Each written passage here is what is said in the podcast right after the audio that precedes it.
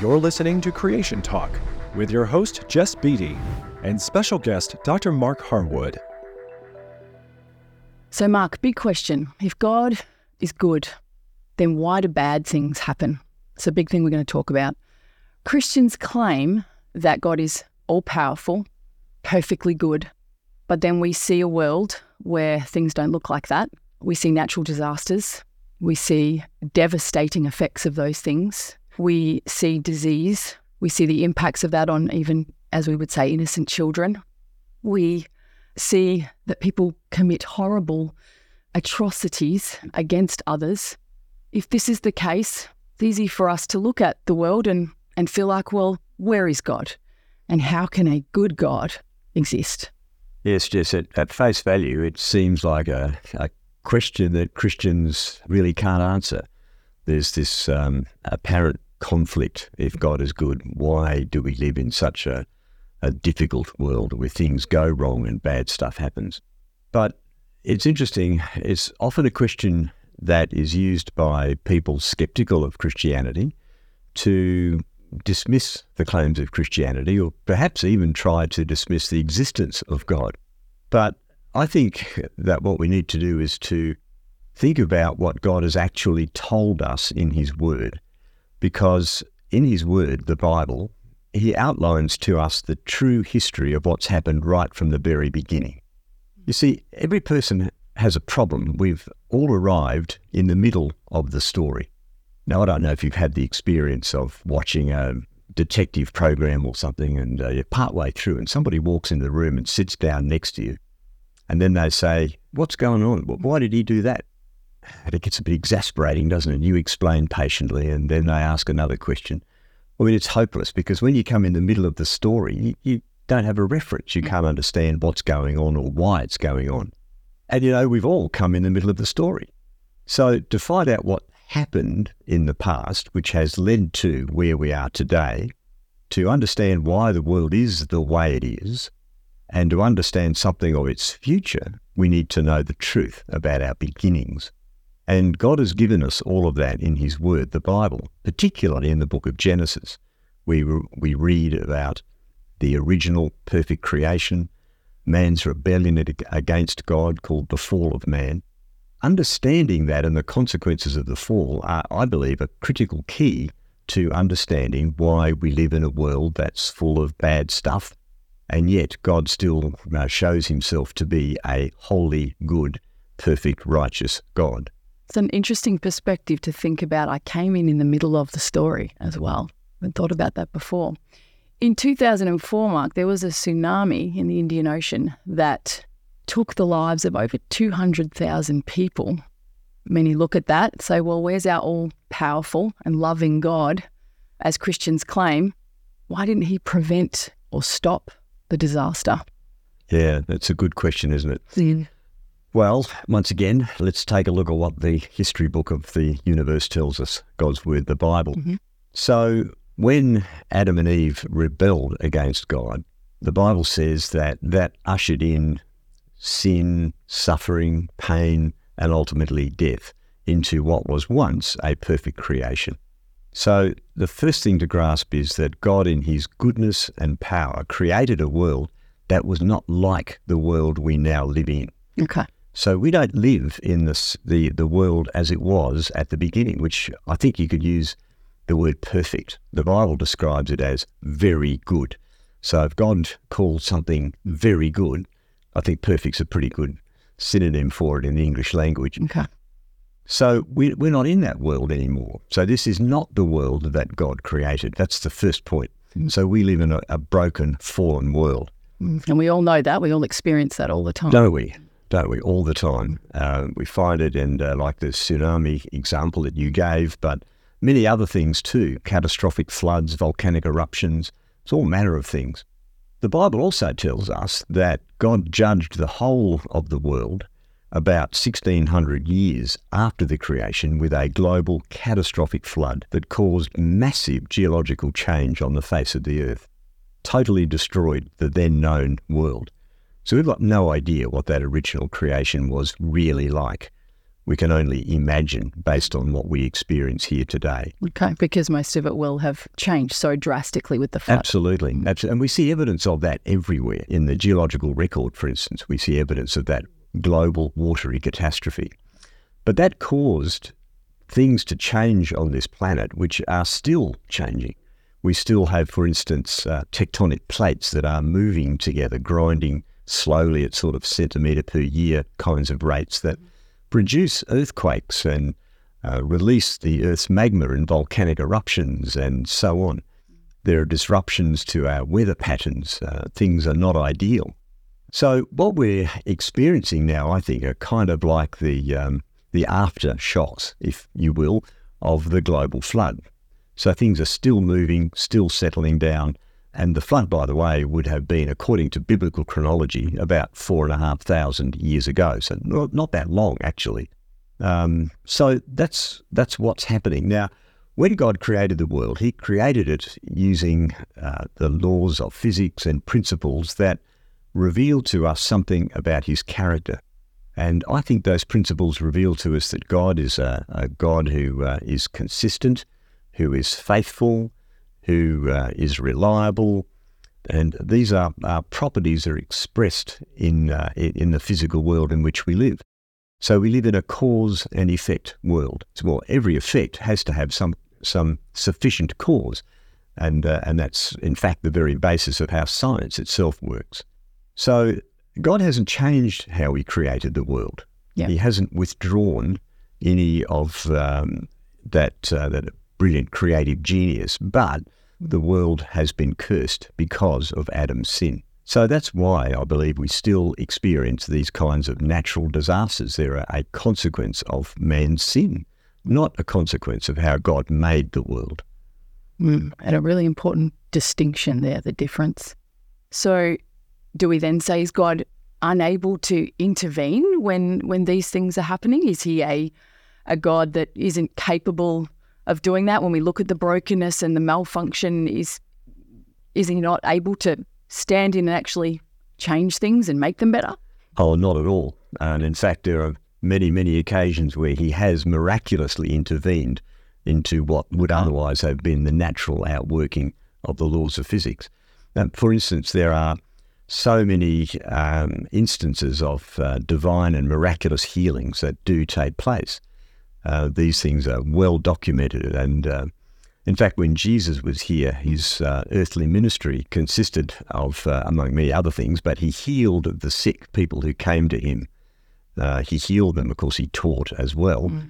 But that was, if you like, a um, an identifying mark of the fact that he was indeed the Son of God in human form, even though he was a man work, walking on the on the face of this earth. So God does intervene and he does perform miraculous things. But if everything was fixed up before it went wrong, we could never even recognize that a miracle had taken place.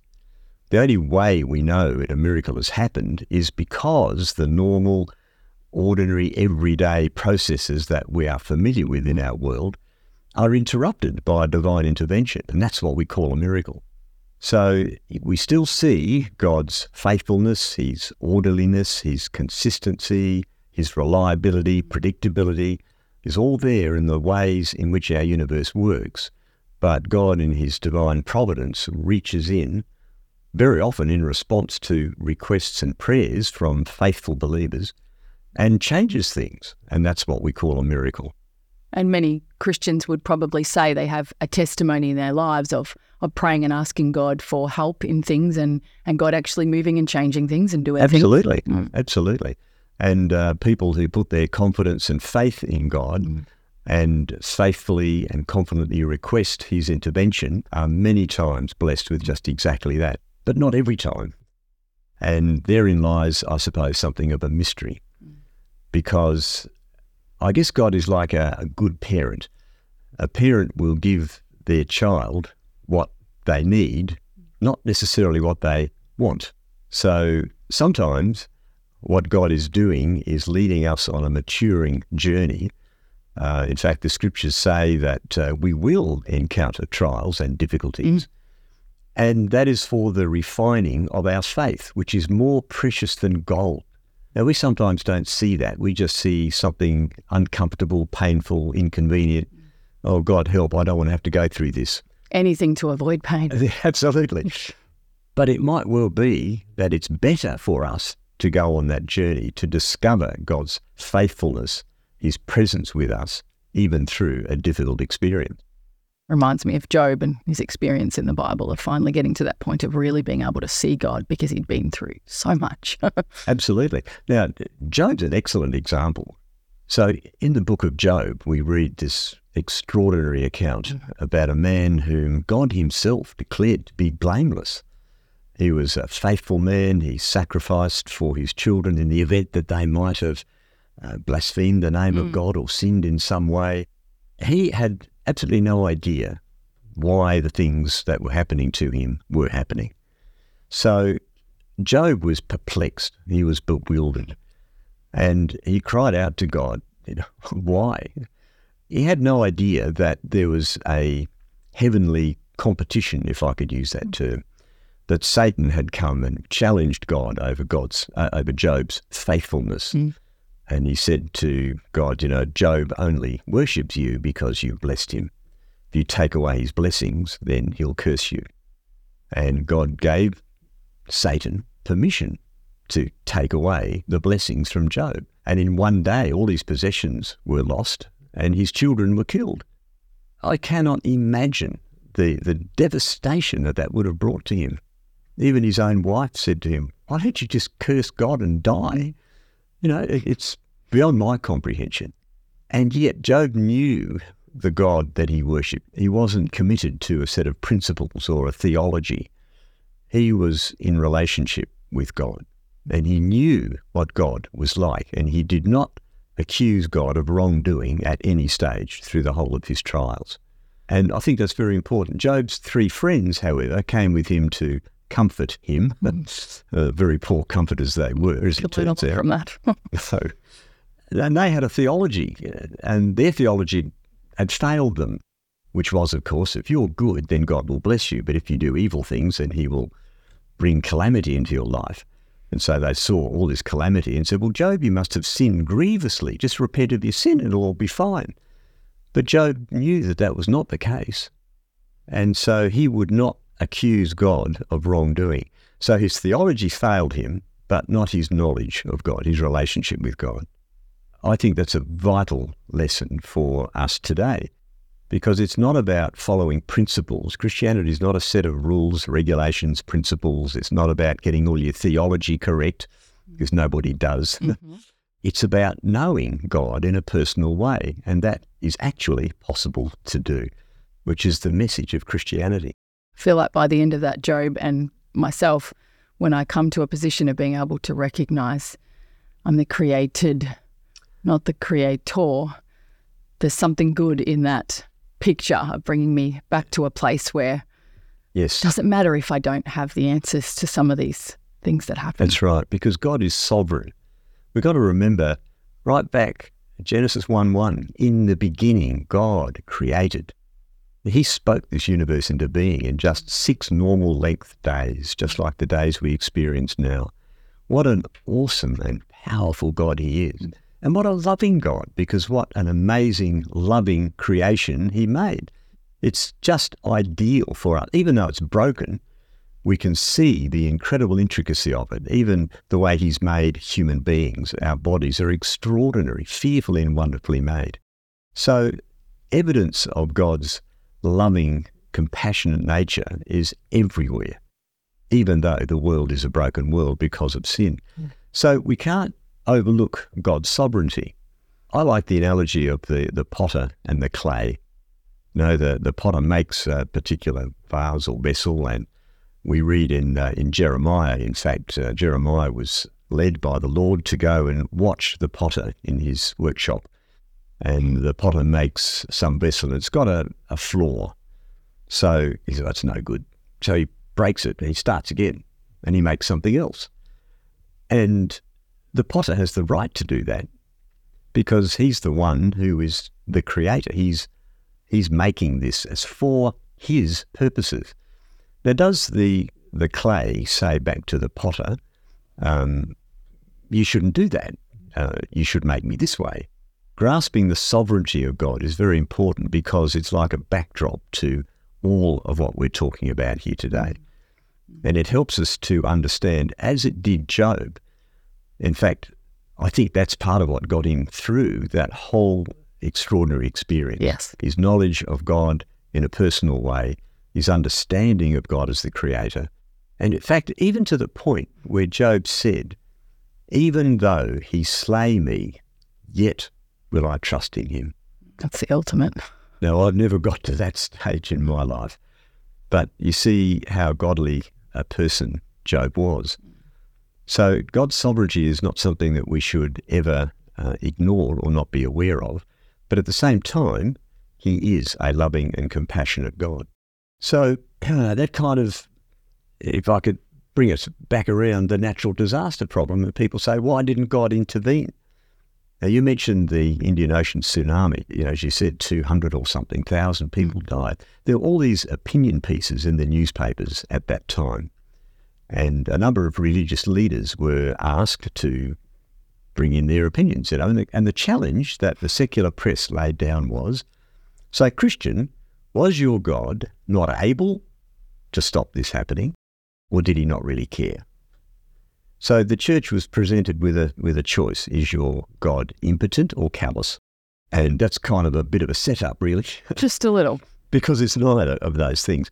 But you know what I found sad, I have to say, was that every one of those Christian leaders, or let me say it differently, not one of those Christian leaders went back to the beginning of the story and began with the opening chapters of Genesis explaining to people who wanted to know the answer mm. that God did not create the world in its broken, fallen state. He created a perfect world, but our sin is what has broken it. I think we really fail to grasp the enormity of the consequences of sin. We just gloss over it today. Oh, it's a bit naughty, you know. Why does that matter? But oh, it mattered enormously because God is a holy and righteous God and Adam's rebellion against him was, uh, it, it, had cosmic consequences. Mm. And so, would you say that if we don't go from where we are in the middle of the story back to the beginning, like you just have, are you saying that without that Genesis account being true, there's actually no basis for understanding things like natural disasters? I think that's pretty close to the case, yes. You know, without that understanding, you'd have to conclude that God was either impotent or callous. Mm. Or perhaps he didn't know what was going on, mm. which would challenge his omniscience or his knowingness. Mm. In fact, I think it's probably even worse. It leaves you with, with a sense of hopelessness. Mm. So, what kind of God is it that creates a world that has all these dreadful things happening and apparently loves us as human beings, but all these disasters happen tsunamis, earthquakes, volcanic eruptions, lots of people die, and God looks through and says, "Oh dear, what oh, what can I do? You know, what a terrible thing." I mean, it's just not like that. It's not an all-powerful God, then. No, He's not. And sadly, many Christians try to accommodate the the accepted story of origins, the evolutionary story that our culture believes right. is true, and to integrate that into their understanding of their faith and into their relationship with God. And by the way, I did this for many years. I know what it's like, right? Personal experience. It really yeah. kind of unravels your theology because the millions of years always have suffering and death and pain before Adam appears on the scene. Now, that says that God must have created the world with all those bad things in it. So immediately we challenge God's character. He can't be good if he has done that. Or we try and tap dance around it and we say, oh, maybe our understanding of good is not the same as God's understanding of good. Really? I think that's very unconvincing. Anybody who has owned a pet and the pet dies knows that animal death is you can be devastating mm, to people. Absolutely. Uh, not to mention the animal itself and the pain that the uh, the animal would experience in the process. That's not a good God. When we integrate millions of years into the, our faith, which is what I did, it leaves us with a very confused picture of the goodness of God. But it does worse than that. It also means that we can't fully understand what the Christian gospel is. Because why did Jesus die for us? Now, I, I struggled with that as a young man. I, growing up in a Christian home and in the church, I became a Christian when I was just 10. And uh, I just assumed that God must have used evolution to create. And one of the major questions I had was, why did Jesus die for me? I, I couldn't figure it out. Why, why couldn't he have um, come to the earth, lived a good life, shown us how to relate to our Heavenly Father, and then been transfigured up into heaven? Why the cross? Mm. Why the agony of the cross? I went to the leadership of my church, and they couldn't explain it either. I got explanations that were, well, you know, maybe God uh, identifies with us in our suffering uh, through the cross. I thought, really? Does God have to send his son to suffer such a brutal death just to identify with us? It, it had a, it didn't have a ring of truth, and it's not true, very weak. I mean, it's partly true, right? That, that is true that he does identify with us. It's not the whole picture. But that's not the whole picture, and certainly is not the reason. And the Bible makes it very clear the reason Christ went to the cross was because the first Adam brought death and suffering into the world. Hmm. So the last Adam came to pay the price, which was death, the price of our sin, so that, and here's the thing, we could go free. How awesome is that? Mm. Now, why would anybody want to reject the Christian gospel if they only understood it? He took on himself all that should have been laid upon us. Mm. He did it in the most amazing expression of love that this universe has ever seen. He left his home in glory and came to this decaying, rotten, broken earth, lived a life as a human being, perfectly filled with the Holy Spirit, but a man nonetheless, and suffered a brutal death for our sake. That is an incredible story. And frankly, the fact that bad stuff does happen Mm. points to the reality of the gospel message. I'm amazed that these leaders that you went to at that time couldn't bring you to see the big picture to help you understand that. It's tragic, isn't it? But you see, what they had done was capitulate to the evolutionary story. And why? I, I don't really know. Maybe they felt intimidated by the scientific establishment. I mean, after all, they would say, well, I'm just a, a pastor. I'm trained in theology, not science. The scientists tell us that the earth is billions of years old. Uh, these guys know what they're doing. Uh, they make a mistake, they'll perform an experiment, they'll discover the error and fix it up. And they put men on the moon. We've got these amazing technologies that we enjoy today. You know, scientists are cluey guys, right? Our culture kind of worships science a bit. It's actually called scientism. Mm. But science uh, is is actually limited in what it can do. It's a very human activity. So maybe they were intimidated by the science. Uh, maybe they had never thought about the issue. Well, I was going to say, do you think they realised, as you've been saying now, the implications are massive if you decide to put death and disease and suffering before Adam? And as you brought the, the gospel message into that, if it has implications for that, are they not thinking through those things to realise that? I, I think I, I think that's the case. I think they're not. Well, well my personal experience. So growing up through high school, university, postgraduate studies, um, I just sort of lived in this twilight zone that well, God must have used evolution to create, but I didn't think too much about it. Okay. I had a sneaking suspicion that it might all Oh, right. unravel badly on me, and I didn't want to uh, put myself in that position. Yeah. Yeah. So it was actually after my postgraduate work that the Lord confronted me over the whole issue. But I discovered to my immense delight that not only could I believe that uh, God created the heavens and the earth just like He said He did in Genesis, and by the way, I could because all the evidence that we observe in the world around us actually points to the truth of the Genesis account, but that I should believe it. And I should because it's the very basis of the gospel message. And it helps us understand why God can be a good God and there still be suffering and death and bad stuff in this world around us. Mm-hmm. I like that you also phrased that as uh, God confronted you after your postgraduate, because I think also you were obviously open to some extent to him confronting you. Yes. And I think that's really important to point out that you were open to seeing that maybe you didn't have all the answers there and that that box you didn't want to quite open, Yeah. the evolution box, you were open to him showing you that there's actually truth you haven't seen. And, and But isn't that the goodness of God? absolutely. You see, he reaches out and says, Mark, you need to understand this. it was quite transformational for me, which is why I now travel all over the place speaking about the importance of the opening chapters of the Bible and how the science and all that we observe around us attests to its truth mm. because it's fundamental to comprehending the gospel, the goodness of God, and why the world is the way it is. Mm. Because, as I said at the beginning, we've come in the middle of the story. You've got no idea what's going on unless you've been at the beginning. And God's given us the beginning. Mm-hmm. It's laid it all out there very plainly. It's not ambiguous or difficult to understand, but it is difficult to believe. Difficult to believe because we are so saturated in this evolutionary story of naturalism, how the universe just made itself, and mm-hmm. people trying to convince us we don't need God because the universe got here all by itself through natural processes. Mm-hmm. But it fails hopelessly when you really dig into those things and test them out.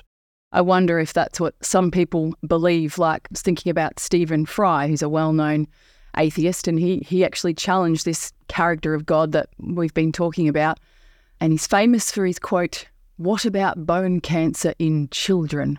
We've talked about natural disasters, but if we look at this idea as well, David Attenborough, another person who's famous for asking, "How can a God who creates a worm that eats through the eye of a boy in West Africa?" Be a loving God. I wonder if they have also been saturated with this idea that evolution is truth and God couldn't have created a world that is full of this mess. Yes, and and you know their position is, of course, uh, a a belief in the secular worldview, the naturalistic evolutionary That's process. Right, that's that's the given for them. That's where they're coming from. So they're saying, well, Christian, if your God even exists, and if He's a good God, then how come? And if I were in their position, I would probably conclude exactly the same. And I think if God uh, was like that, so now thinking in terms of where I used to be as a Christian, but still thinking that evolution was how He created, this question was um, was actually one of the others. So the, the first question I mentioned was why did Jesus die, but the other one was why do bad things happen? He said I couldn't answer either of those.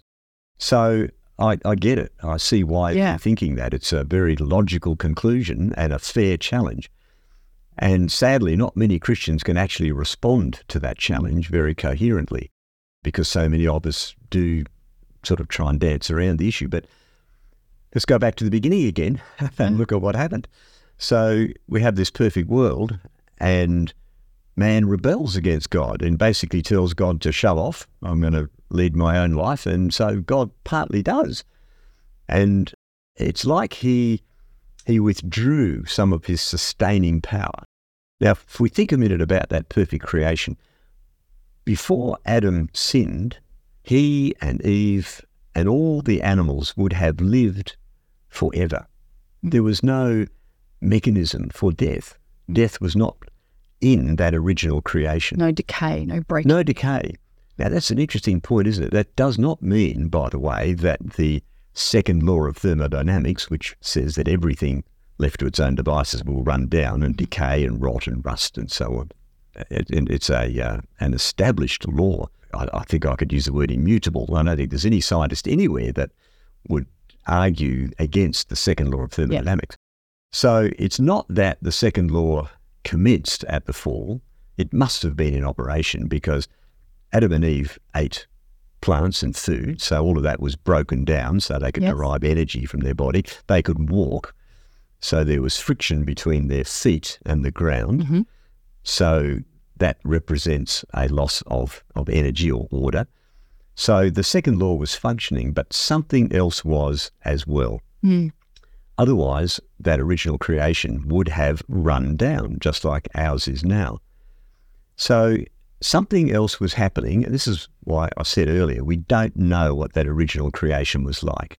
We it's beyond our our experience of of because this world is not like that. So there's something else which is restoring the order that was being lost through the operation of the second law. Now we get a little bit of a hint, interestingly, when Mm. the children of Israel were wandering in the wilderness for 40 years, their clothes and their shoes did not wear out. Now, if you were fashion conscious, you would get a bit bored, I would expect, after 40 years. But so something was going on which we don't see happening today. It was God's miraculous provision for those people. So maybe whatever that was, was happening before the fall. So at the fall, God withdraws some of his sustaining power. So now the second law wins. And the net effect is that everything's running down. Death wins, disease and suffering. So things break, things go wrong. Mechanisms which would have had a beneficial purpose before the fall can now become in some way harmful or deleterious towards us. We can have um, biological systems failing and then becoming lethal. So it's possible that we uh, have diseases uh, occurring which would not have been present in the original creation. So all of creation is now subject to decay. We read about that in Romans chapter 8. It says Yep. the whole of creation is in bondage. And science attests to that. Right. As I said, it's it's the uh, the second law. It's so, but these malfunctions are occurring, and so now life is limited, and everyone is ultimately going to die, unless of course Jesus returns beforehand. But I think everybody experiences this kind of thing in their life. We all have uh, things occur which uh, are very difficult. A loved one dies from a disease, cancer, or something. In fact, my own experience has been that our eldest son passed away from cancer at age 42, leaving behind a wife and three young children. You know, we had all the why questions. Uh, he had a brilliant career. He was contributing effectively in um, uh, a field that was providing crisis support for people in need. So Wow. here is a young man contributing positively into the life of the community, a believer, a strong Christian, 42 years old. And we had to walk that journey, and it was a very difficult journey to walk. More so, of course, for his wife and his three children, but as his parents, my wife and I also went through a dark time. But did we see God's hand in the process? Well, yes, we did. We saw many blessings flow from that. And, and let me share just a couple with you. This happened, uh, he was first diagnosed at the end of, uh, of 2020. And everybody knows 2020 was the year of COVID. And the lockdowns were occurring, and uh, there was a bit of a gap, a lull, if you like, at the end of 2020 to the beginning of 21 our son and his wife had embarked upon a major renovation of their house. Mm. So they had to move in with us. So they lived with us from the beginning of 21 right up until he actually passed away five months later. Now, the lockdowns began again. Can you imagine what it would have been like? We could not even have left home to have travelled into his area, which was outside of our allowable zone, to be with them, to support them, to encourage them. They were in the house with us. We walked the journey with them day by day. We could support them and, frankly, them us. And we could support our grandchildren through it. I, Imagine I missing out on that. That was, we would have, it would have been so much worse. So we see God's provision in that. Mm. We see answers to prayer in lots of different ways through the whole of that. The big answer we wanted, we didn't get.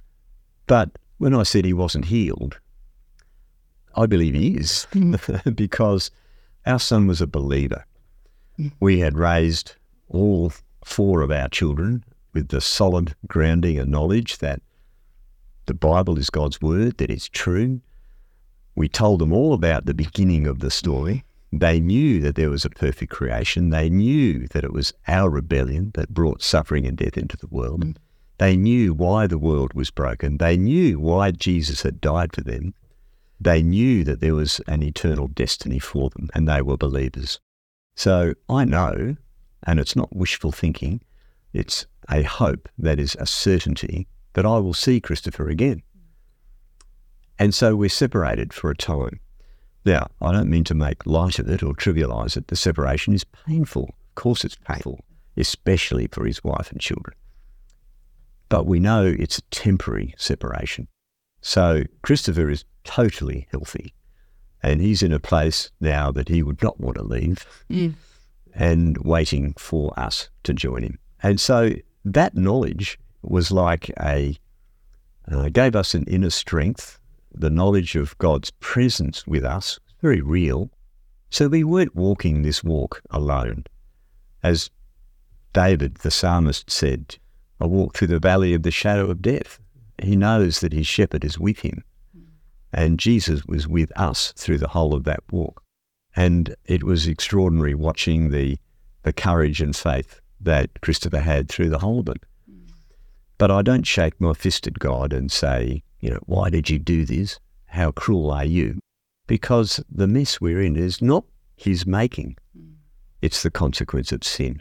The big story going back to the beginning seems incredibly vital to understanding all of this and being able to respond to that question. If you can imagine for a second, how would it have felt to go through? I think you really did travel the valley of the shadow of death in many ways, watching Christopher. How would you have imagined that could have been like if you hadn't had God's constant love and blessing and help and uplifting through those times? What would it have been like without that? Look, it, it would be uh, hard to imagine. I deeply feel for people who have no faith or no confidence, who believe that they are just the results of random natural processes. They're a fluke of the universe. And therefore, that death is just the end. It's just a dead end. It's a black hole. There's nothing beyond, no hope. It must be extraordinarily difficult to deal with uh, with such a thing. Um, I can't imagine it actually, but this is the hope that the Christian has. This is why walking the Christian life is such a rich, positive, and joyful experience, even in the valley of the shadow of death. Even yeah. Mm. It's amazing to hear a personal experience of God in those dark times. When we're talking about this all powerful and all loving God that that intervenes and, and brings about miracles and, and answers prayers and another challenge for Christians might be people will say, How about the killing of different nations that God actually commanded in the Old Testament, this Old Testament, a God that seems to be a bit of a moral monster sometimes. How do we respond to that? Yeah, that's a very good question. One that um, uh, often comes up as people try to, to discredit the goodness of God. I guess there are a number of points to make. First of all, the instructions that God gave to Israel to uh, wipe out those nations were not general instructions to all believers. They were very specific, specific to a, a particular people at a particular time and for a particular purpose. The context is really important here. Context is absolutely vital at a, a, a point in history. And remember, it's not like the Israelites just rocked up and knocked on the door and said, Oi, get out, we're moving in, right?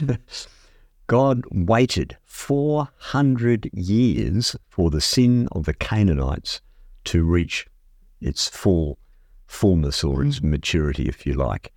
Now, only God can decide when a people group is irredeemable. We can't make that judgment. You remember Abraham was called to occupy the land where he was, but it was 400 years later before they actually made entry into that land. So the Canaanites could, of course, have repented. Now, they knew that the Israelites were coming. You think about it, there's this group of people in the wilderness, and I'm talking about a couple of million people being miraculously provided for every day with the manna which came down from heaven.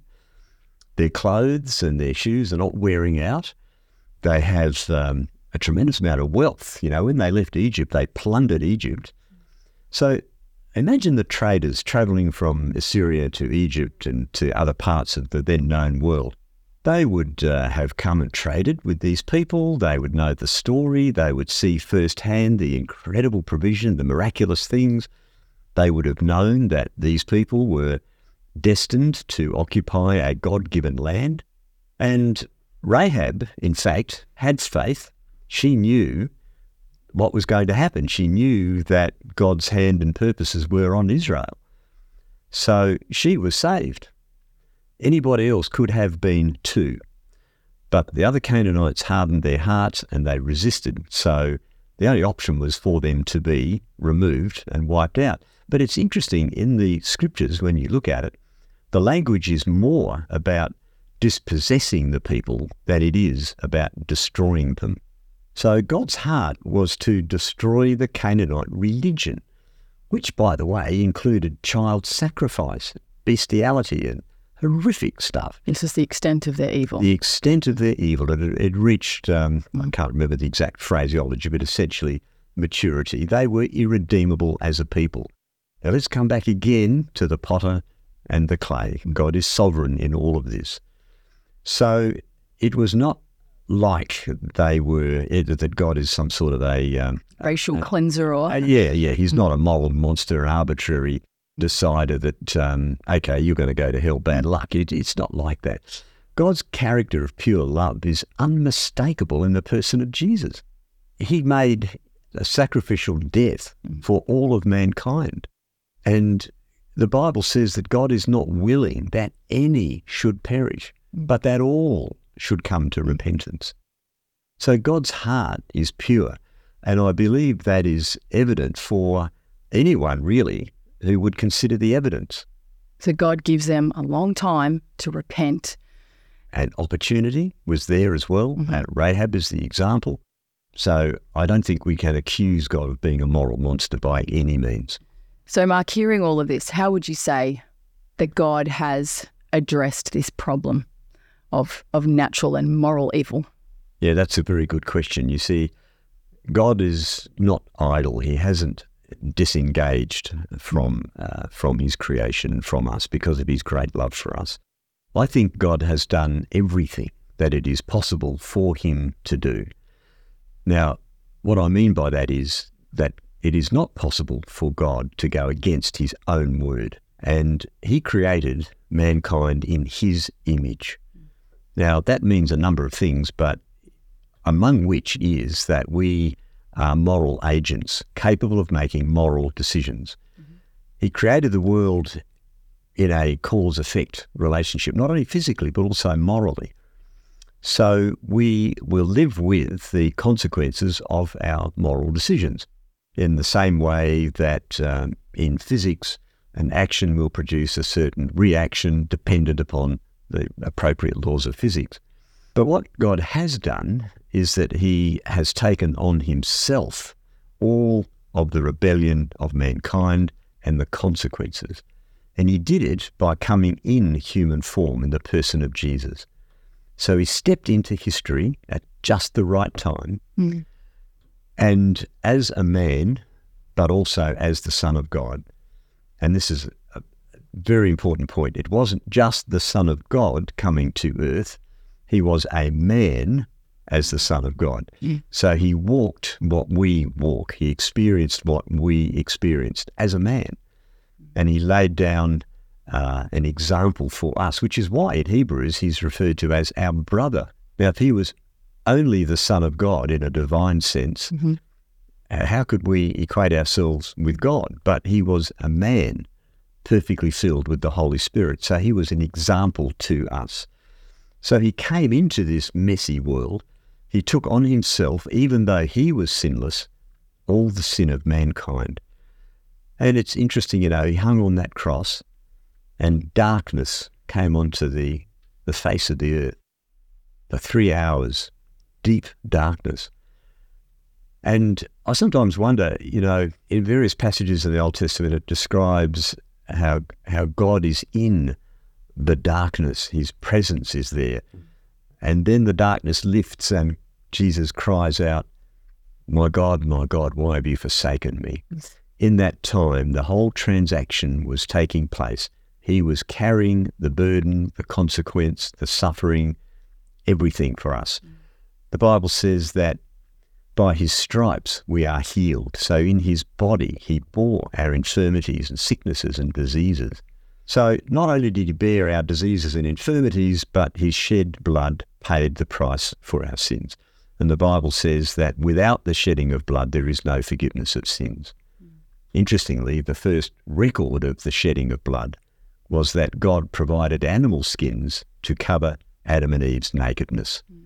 which they realized when they had rebelled against God. Hmm. Until then, they were in perfect innocence.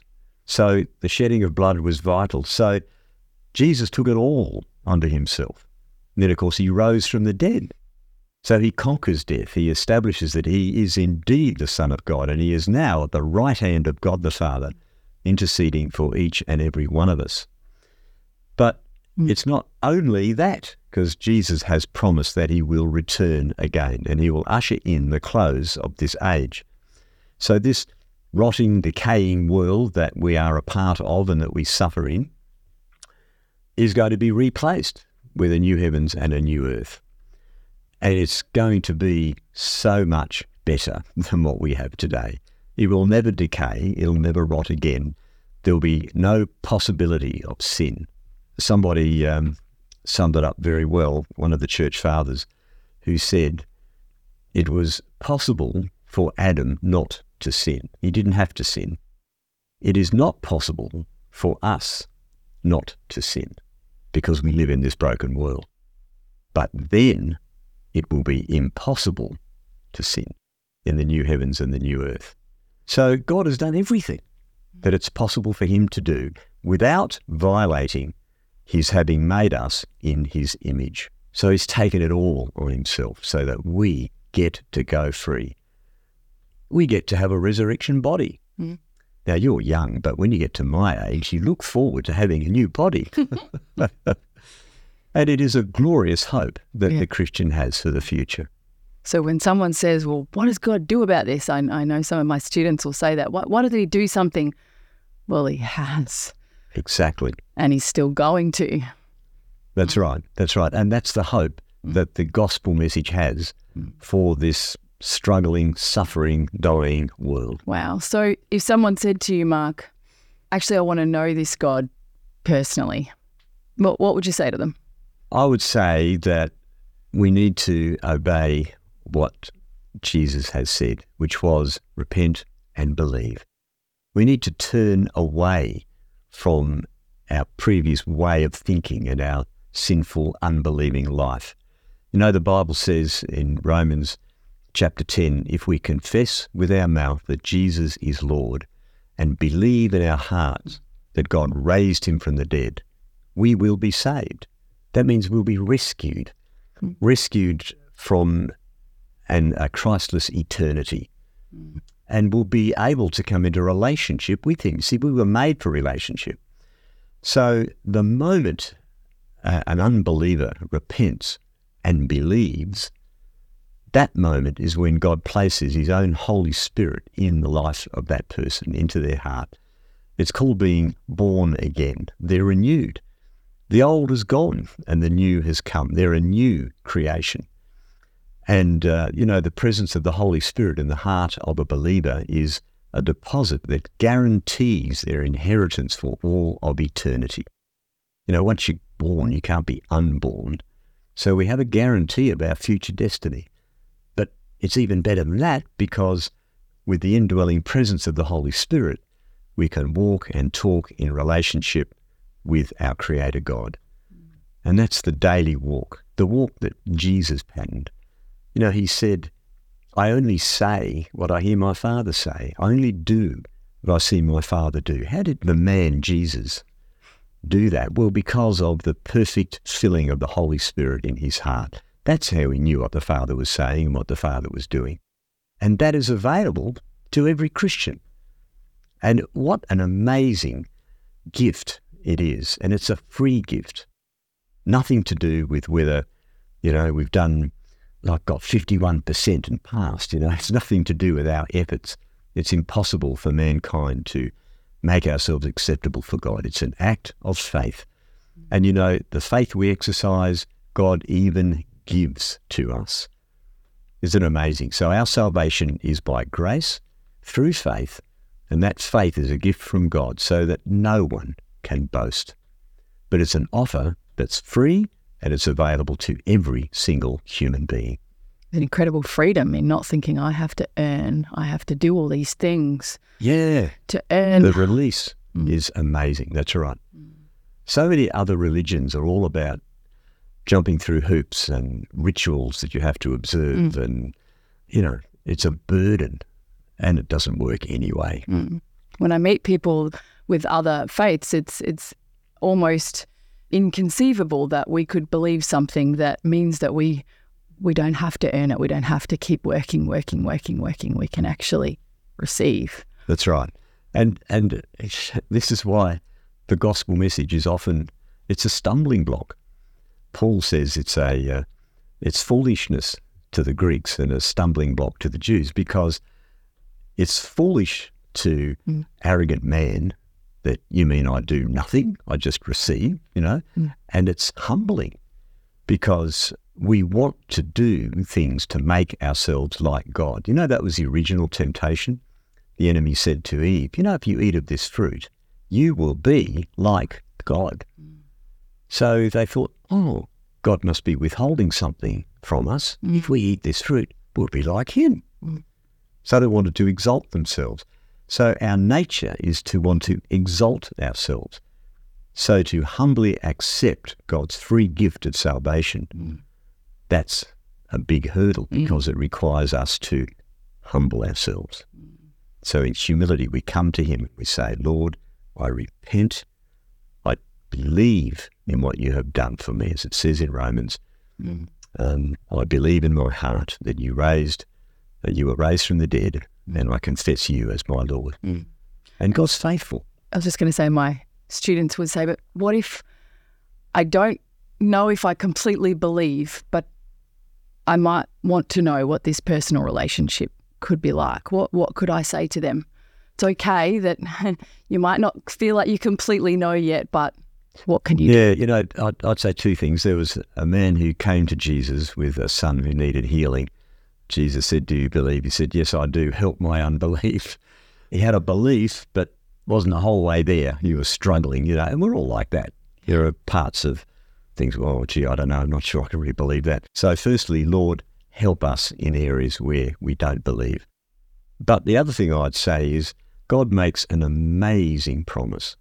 Now, you think about this the creator of the universe promises each and every one of us this thing, and that is if you seek me with all your heart, you will find me.